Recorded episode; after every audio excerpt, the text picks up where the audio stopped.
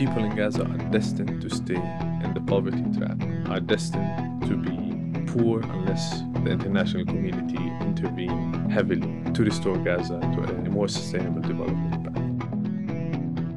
Hello, this is the weekly Tradecast, a podcast brought to you by UNCTAD, the UN's trade and development body. I'm Sarah Toms. We're exploring how major events are shaping trade and development and how that affects billions of people around. This week, we're looking at the impact of the Israel Gaza war on the Palestinian economy.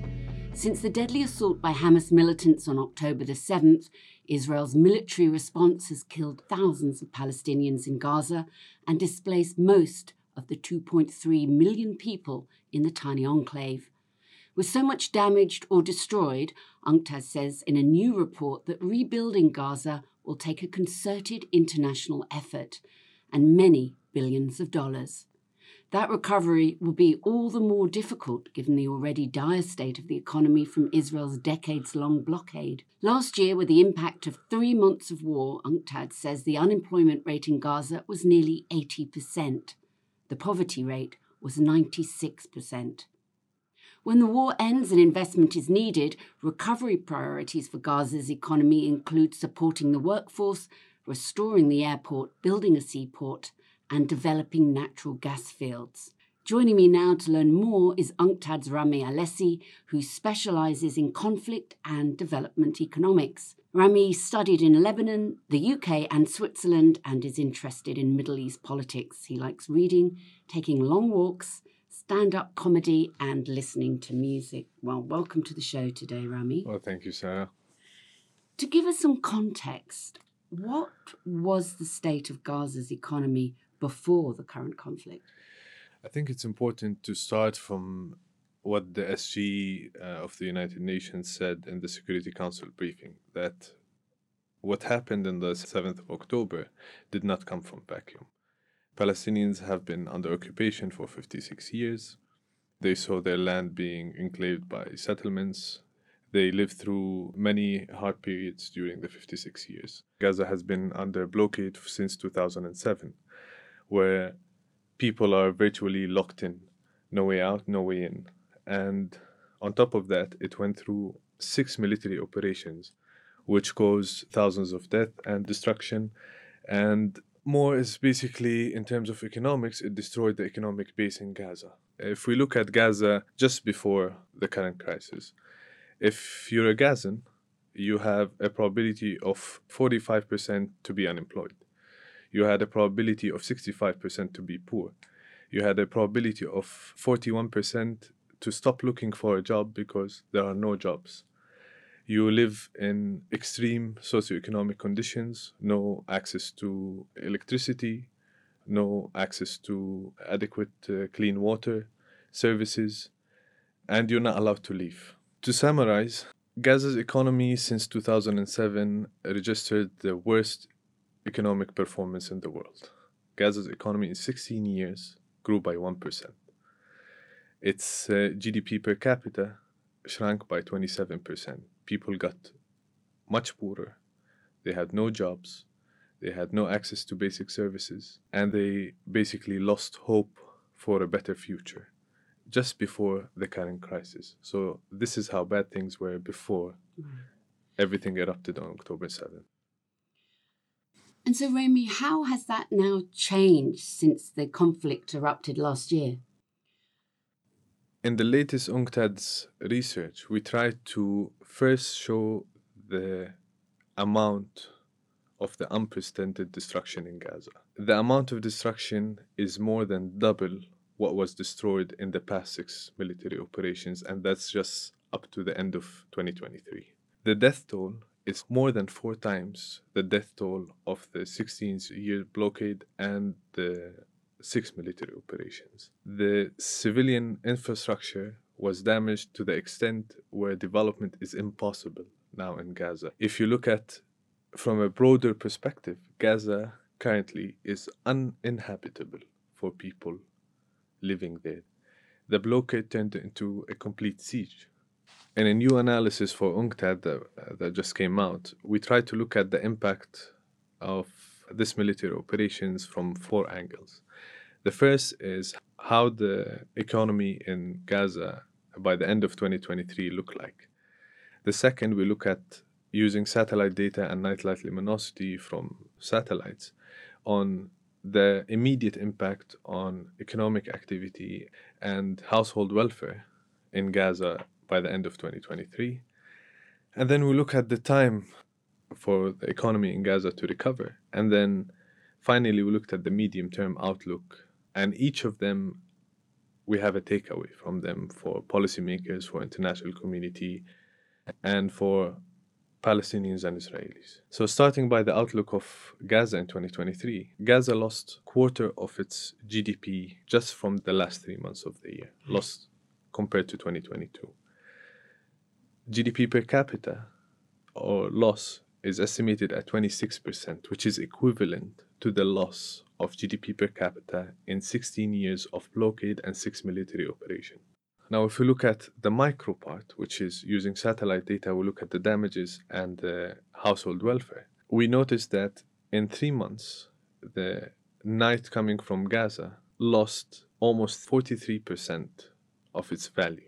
So Gaza got darker and darker, which indicates that the economic activities were reduced by 43%. Oh, ah, I see. And that's an immediate impact.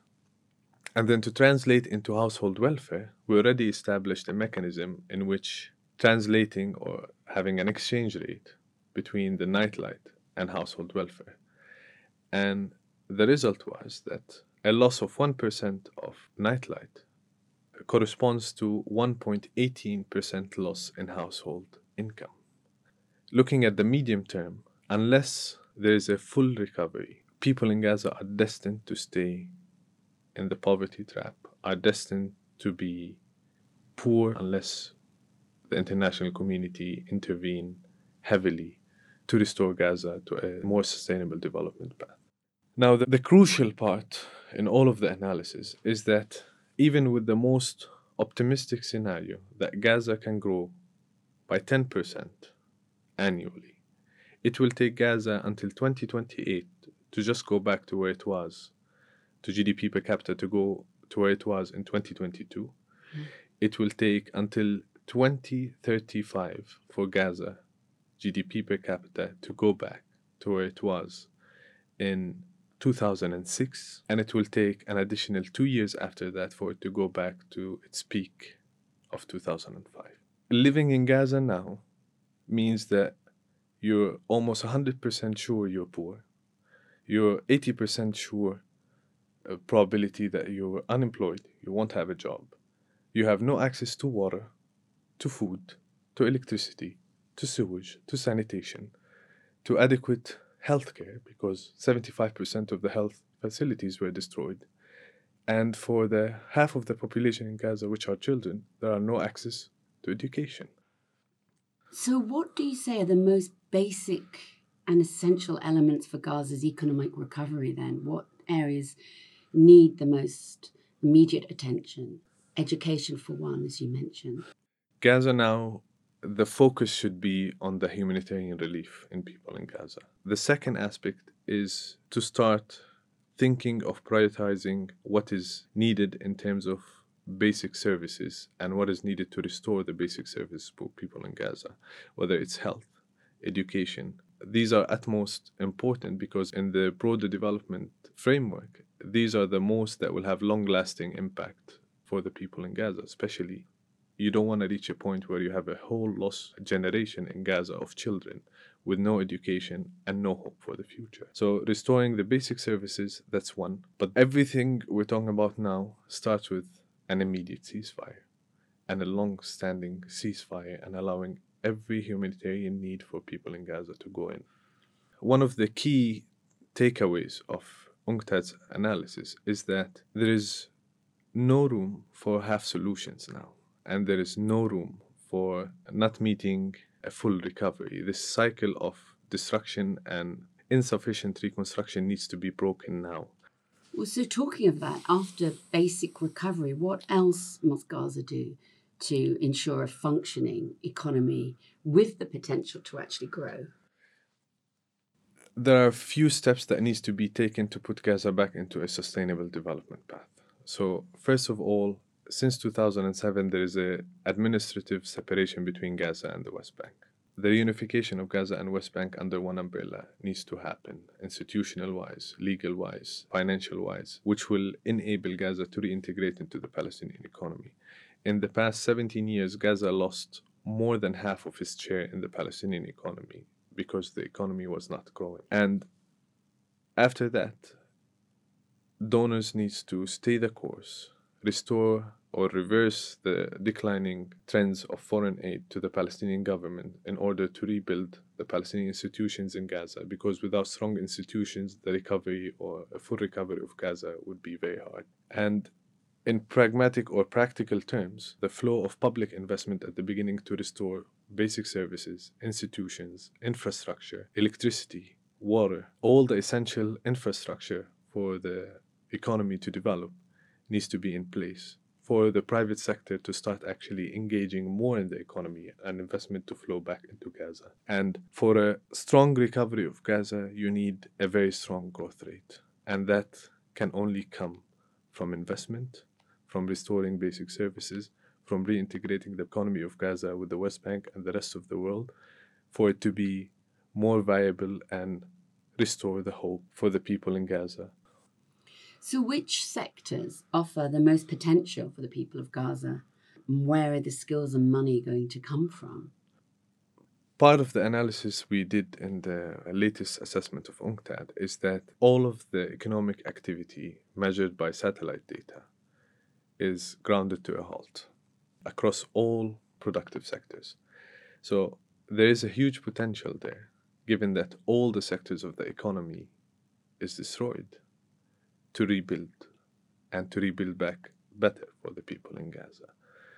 And the money should first come from the international community and through public investment in the infrastructure to revive the basic infrastructure for the economic and productive base to be functional again. And after that, from the private sector and through FDI as well. There are, though, some areas for investment and optimism, right, Rami? Though? Palestinians are one of the highest population with PhDs per capita in the world. They're very educated in Gaza. And looking at the potential in Gaza in terms of its position, where it has the sea, the only border with an Arab country that is not controlled by Israel, which is Rafah.